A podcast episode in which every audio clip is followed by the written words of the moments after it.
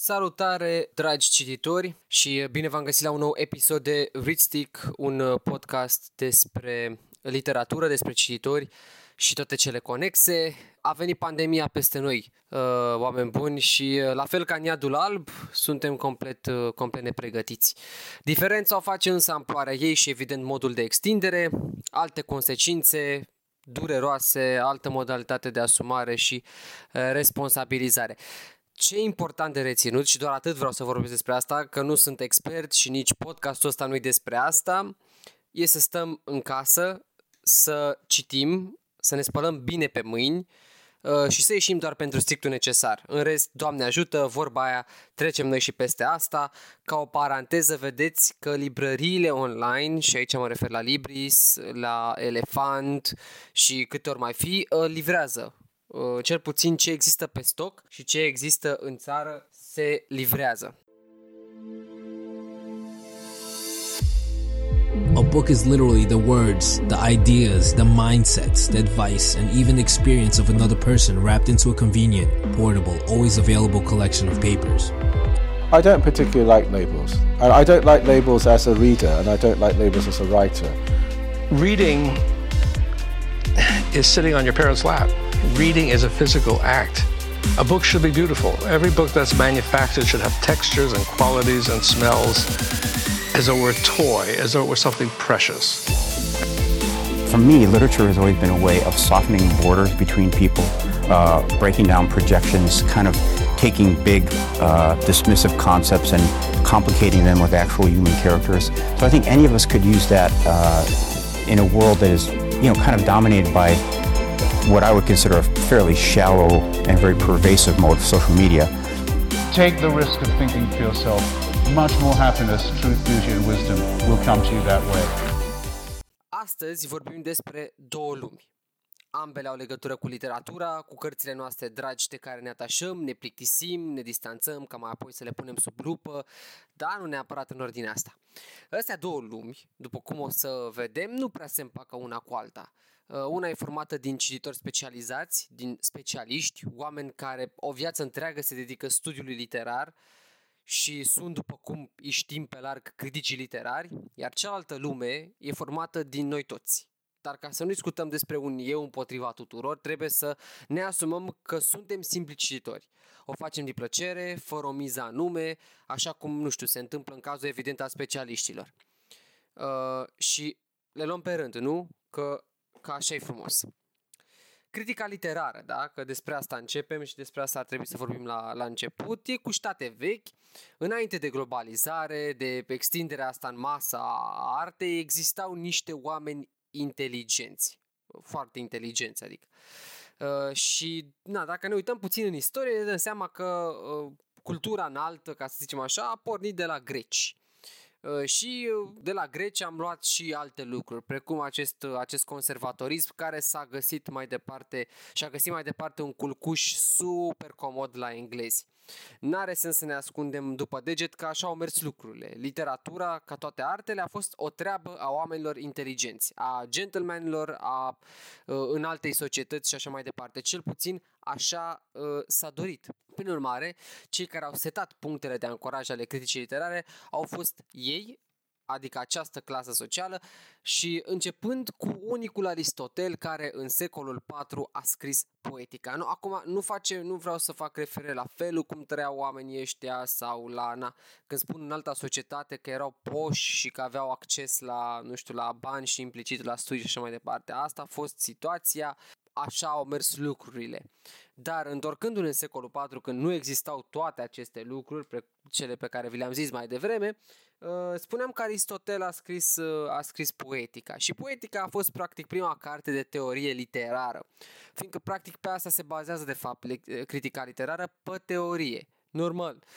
Iar uh, asta este practic o teorie aplicată, care duce la un gust dezvoltat prin studiu și lectură aprofundată. No, acum, de la poetica avem noțiunea de catarsis și mimesis. Astea sunt cele două elemente care până și azi se bazează cărțile pe care le pe care le citim. Știm și noi, am învățat la oarecum la școală cu mimesisul, care este uh, acel, uh, acel efect prin care se creează o realitate în interiorul uh, unei, în interiorul unei cărți. Practic se copiază, se copiază realitatea, chiar dacă îi se dă, nu știu, o altă formă sau uh, alte, alte obiceiuri, alt mers. Dar are practic o oglindă și pe aceea o, pe aceea o, o, o copiază, ca să spunem așa.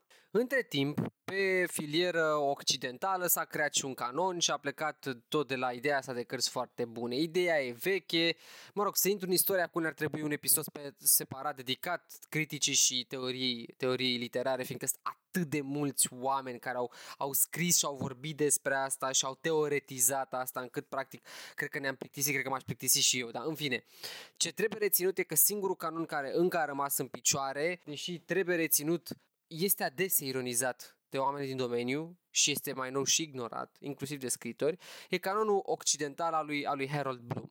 Îl găsiți la liber pe internet, mi se pare că pe librăria Gutenberg, nu știu, vă uitați acolo, știu în orice caz că este la liber, o să găsiți acolo uh, o sumedenie de cărți pe care criticul uh, le considera demne de, de citit. Cât despre critica literară, unde credeți că o găsim? Păi, prieteni, peste tot, adică trebuie doar să o cauți.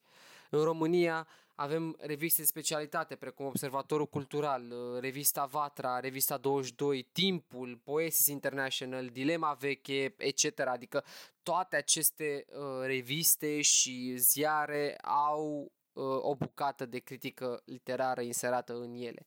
Așa că de, de, de găsit, o găsiți, nici nu trebuie să, să o faceți. Se află, e vie la noi în țară, ba chiar a și stârnit o, o, o polemică înainte să ne apuce valul cu coronavirus pe internet. Am spart vreo două pungi de popcorn pe, pe distracția a fost bună rău. Uh, în fine, în toate se află câte o recenzie a unui critic ce recomandă o carte pe baza unor criterii de gust, care evident că e subiectiv, dar în spatele acestei evidente subiectivități și aici aș vrea să fiți atenți, se ascunde o experiență mult mai mare de cititor. Adică mult mai multe cărți citite, niște teorie, multă teorie, de fapt ce mai departe oferă instrumentele ce poate crea senzația de obiectivare mult căutată. Și obiectivarea, uh, practic, noi nu putem să fim obiectivi, dar putem să încercăm o obiectivare, ceea ce înseamnă să redăm dăm doi pași în spate și să punem într-un context mai larg, să punem într-un, într-o, într-o globalizare mai mare, astfel încât să ne ofere, practic, indient, o opinie cât de cât pertinentă și, și, și egală. Ar trebui să ai încredere în opinia unui critic literar? Păi nu știu, adică acum hai să te întreb, tu ai încredere într-un medic când îți dă un tratament? Ideea e că ei sunt specialiști în acest domeniu. Ei sunt primul front, ei sunt imaginea de bun sau rău, că ne place sau nu. Problema e că nimeni nu e obligat să fie de acord, nimeni nu trebuie să spună că așa e. Totul se bazează pe propria minte, trebuie să gândim, trebuie să fim capabili să tragem singuri niște concluzii. Noi suntem cei mai buni critici ai noștri, iar când avem nevoie de opinia vizate, mergem spre ei. Apoi, părerea cititorilor e de când lumea, dacă vorbim acum de cealaltă lume, cititorii. Întotdeauna au existat voci la colț de stradă care au spus ceva. De asta să fim singuri. Adică nu mai zic nici de istoria cluburilor de lectură, unde fix asta se făcea, se discuta despre cărți, fără să fie musai un expert printre participanți. A prins însă amploare odată cu, vă dați seama, internetul. Adică internetul a dat voce chiar tuturor. Au apărut tot felul de platforme de la Facebook, Instagram, care sunt pline de influencer, la YouTube, unde găsim video, recenzii de cărți sau chiar Goodreads, care este platforma prin excelență a cititorilor. Dar nici nu cred că mai poate fi vorba despre cititori neapărat, cât despre influenceri. Pentru că ei sunt cei care au ridicat mult problematica duelului între critici și cititori. Ca să fim sinceri acum, influencerii sunt cei care fac vânzări mai mari decât criticii când vine vorba de, de cărți. Lipiciul lor e mai mare și motivul e simplu – ei vorbesc pe limba tuturor, pe când o critică literară te poate pierde după primul paragraf. Adică de aici reiese și de ce mulți oameni urmăresc opinia lor și a tuturor cititorilor acolo unde există un Reader's Choice Awards decât ce spun criticii. Acum, cum se împacă cele două lumi? Păi, rău. Pentru că 80% din articole pe care le găsești pe internet sunt numai săgeți adresate fiecărei tabere. Criticii spun că cititorii au un gust slab dezvoltat, iar aici bineînțeles că putem argumenta până la finalul lumii, care nici nu știm în perioada asta cât de aproape e, drama over, dar cititorii nu prea au la suflet critici, evident, pentru că nu, dacă criticii vă dați seama aruncă săgeți către cititori, de ce și cititorii ar sta pe margine și n-ar spune și ei ceva. Mai există totuși o, o, un grup de cititori, ca să spun așa, uh, care nu au vrut să se bage în critică literară, dar care au în spate niște facultăți și niște masterate pe profil. Ei bine, ei sunt cei care înclină urechea către critici. Bineînțeles, din respect, din poate colegialitate sau poate doar pentru munca pe care o cunosc care se, se află în spatele unei, unei recenzii și unei critici literare. Faza e că din toată treaba asta, decât să pălăvrăgesc aici până îmbătrânesc, mai bine ne distrăm no? cu o listă de 15 cărți pe care cititorii le iubesc, iar criticii au fost, cel puțin la început, mega reticenți. Sunteți gata?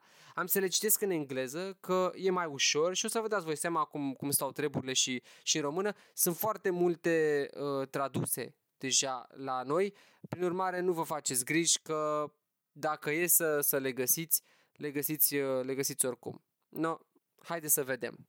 O să începem cu ce este, o să începem cu ce este mai, uh, mai rău pe lumea asta, da?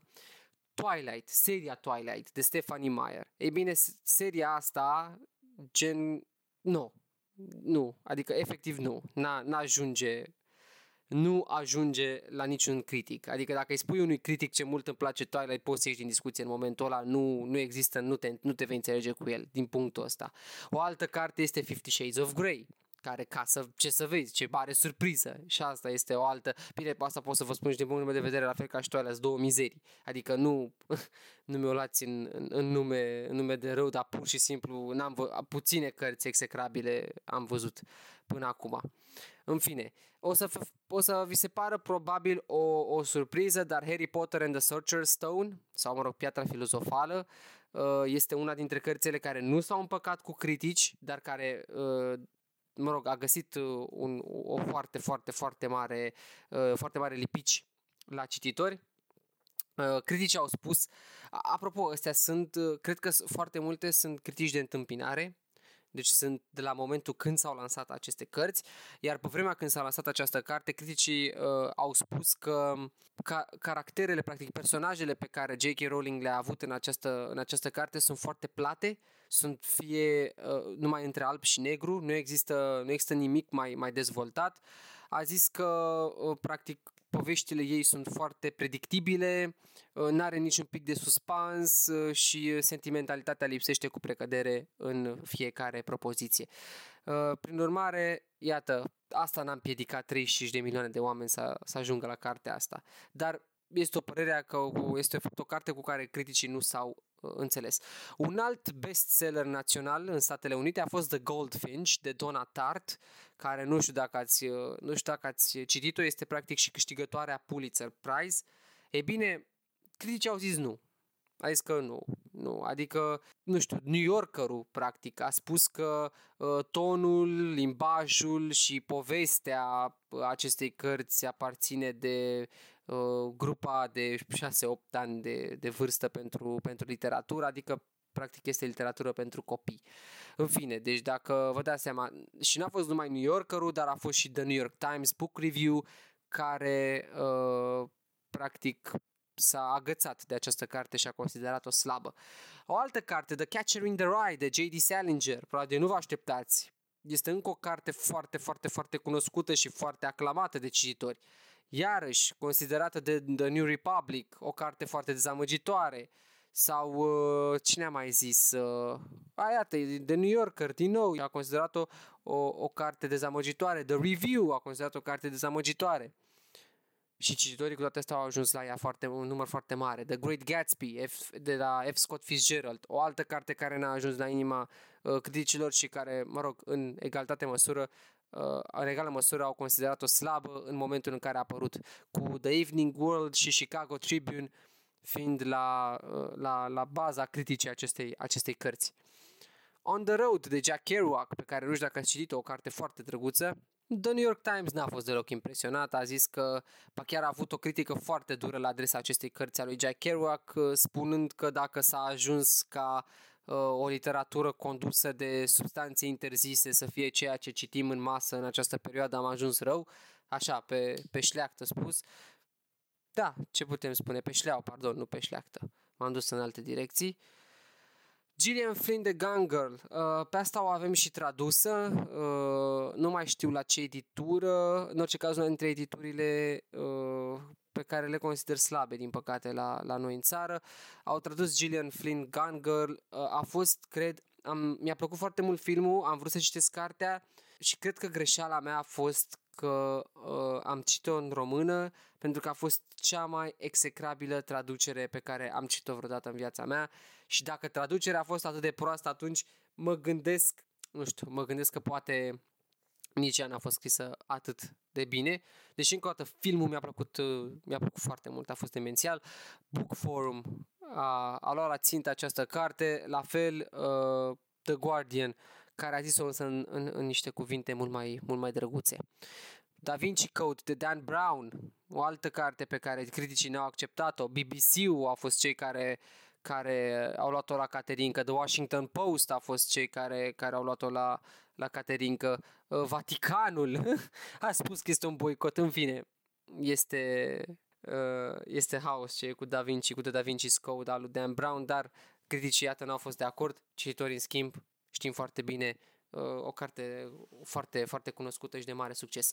A Little Life de, Hana, de Hania Yanagihara. Ce pot să vă spun? Uh, vieți mărunte. Dar uh, The New York Review of Books nope, a spus că este un, uh, este un abuz făcut față de, făcut față de uh, autor asupra personajului pentru a demonstra un punct de vedere uh, complet nenecesar din punct de vedere artistic. Cam așa, cam pe, știți, mă scarpim pe după ureche cu cealaltă mână, dar iată că nici vieți mărunte n-a avut parte de, n-a avut parte de plăcerea criticilor. Alta a fost Freedom de Jonathan Franzen, care nici pe asta n-au acceptat-o, n-au acceptat-o criticii. The Atlantic a spus că este un monument de 576 de pagini dedicat uh, nimicului, ca să spunem așa, ceea ce e destul de harsh. Nici măcar The Handmaid's Tale a lui Margaret Atwood n-a, n-a, Atwood n-a putut să facă, n-a putut să, să impresioneze uh, criticii și, e bine, vorbim aici de critici de la Time Magazine, vorbim de critici de la New York Times, care pur și simplu au spus, păi, îmi pare rău, dar nu te ridici nici măcar pe aproape la nivelul lui 1984 sau Brave New World. Uh, așa că din păcate stai în banca ta. Uh, vă spun personal, nici serialul nu mi-a plăcut absolut deloc, mi s-a părut, uh, mi s-a părut foarte plictisitor și plecat pe o premiză, adică ideea foarte bună, dar dezvoltarea foarte, foarte, foarte slabă. N-am citit cartea, uh, nici nu mă atrage ca să vă spun sincer subiectul, deși cele două cărți Brave New World și 1984 mi-a plăcut foarte mult. E, cu asta nu pot să fiu de acord. Slaughter, Slaughterhouse 5 au lui Kurt Vonnegut, asta n-a ajuns la inima criticilor, din păcate mi-a plăcut foarte mult, din păcate pentru ei, bineînțeles, mi-a plăcut foarte mult. Uh, mă rog, aici chiar au luat, uh, chiar au luat la mișto, The New Republic au luat la mișto pe, pe Vonnegut pentru, uh, pentru prostia, între ghilimele, dar efectiv așa l-au făcut, uh, pentru a scrie această carte. Nici The New Yorker uh, Uh, n-a spus, Admiralul de New York a avut un argument foarte prost, care uh, propoziții, uh, propoziții plate și scurte, adică nu exprimă nimic, asta e, mă rog. The Hunger Games al lui Suzanne Collins este alta care n-a ajuns la critici, The Girl with the Dragon Tattoo este alta care n-a ajuns la critici, dar a ajuns la cititori. E, și aici am terminat lista. Ce vreau să vă spun este că nu e mereu uh, bătut în cuie, da? că ce a spus un critic uh, e așa și ce a spus nu. E mai e mai dificil, într-adevăr, în momentul în care se adună o, o masă critică. Uh, știți cum e și la Rotten Tomatoes, la filme și așa mai departe, se adună toate, toate criticile făcute de specialiști, se adună și practic de acolo primești o, o medie. E, abia atunci putem să discutăm despre, despre o părere unanimă, ca să spun așa, a criticilor, dar nu putem să spunem că uh, toate vor, uh, vor uh, semăna sau fiecare găsește ce are de criticat în, în propria critică și, și merge cu ea așa. Dar cel mai important este să gândim pe cont propriu, să răsfoim dacă putem niște pagini, mă rog, majoritatea cărților, dacă ați văzut, au câteva pagini de citit, gen chiar și online. Uh, dacă vă uitați pe Libris, pe Libris sau pe Elefant, aveți acolo răsfoiește când intrați pe pagina unei cărți pe care vreți să o cumpărați și puteți să citiți câteva pagini să vă faceți o idee. Bun, acum că ne-am distrat, sper că ne-am distrat, trecem la, trecem la, la voi.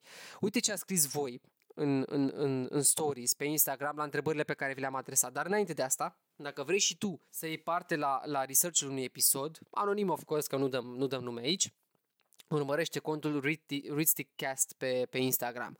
Și acum, cum a stat toată treaba? Am pus patru întrebări. Da? La prima, și anume, ce te ajută mai tare în achiziționarea unei cărți? Voi ați spus în proporție de 67% alegerea criticilor, pe când 33 dintre voi mergeți pe cea a cititorilor de pretutinde. La a doua, și anume, De ce mergeți pe opinia cititorilor? Mulți dintre voi mi-a spus că unii cititori după cărțile citite, da, deci practic e un pic de research și aici în spate, pot rezona foarte mult cu gustul vostru. Așadar, e mai degrabă vorba despre gusturi asemănătoare. Altminteri, vă bazați pe recomandări de la prieteni, de la familie, însă cel mai mult a, a, a primat acest uh, same feeling pe care îl aveți cu un alt cititor, în funcție de ceea ce citește. A treia a fost de ce opinia critică, iar în proporție de 90% din voi, nu vă imaginați că ați răspuns 1000, dar hai să zicem 9 din 10 răspunsuri au fost așa. Opinia critică nu dezamăgește niciodată. Și am primit multe exemple aici, de la uh, New York Times bestselling până la Pulitzer Prize sau chiar Wall Literature, până la uh, shortlist-uri de, de, cărți, uh, de cărți nominalizate da? pentru un premiu anume. Practic ați spus că tot ceea ce ați găsit pe listele astea nu va dezamăgi niciodată și atunci mergeți pe opinia criticilor. Și ultima întrebare a fost despre ce te face să cumperi o carte, iar aici răspunsurile au fost mai diverse. Mulți uh, din, uh, din voi mi-ați răspuns scurt, recenzia. Recenzia face diferența, dar am mai găsit și răspunsuri interesante precum răsfoitul la două pagini în librărie, cunoașterea editurii, cuvântul înainte al autorului sau rezumatul de pe coperta 4. Un număr mic din voi mergeți pe propria listă, dar și lista asta, mă rog, bănuiesc că vine de undeva. Prin urmare, ca o concluzie aici, voi, ascultătorii acestui infinitezimal podcast, sunt uh, așa.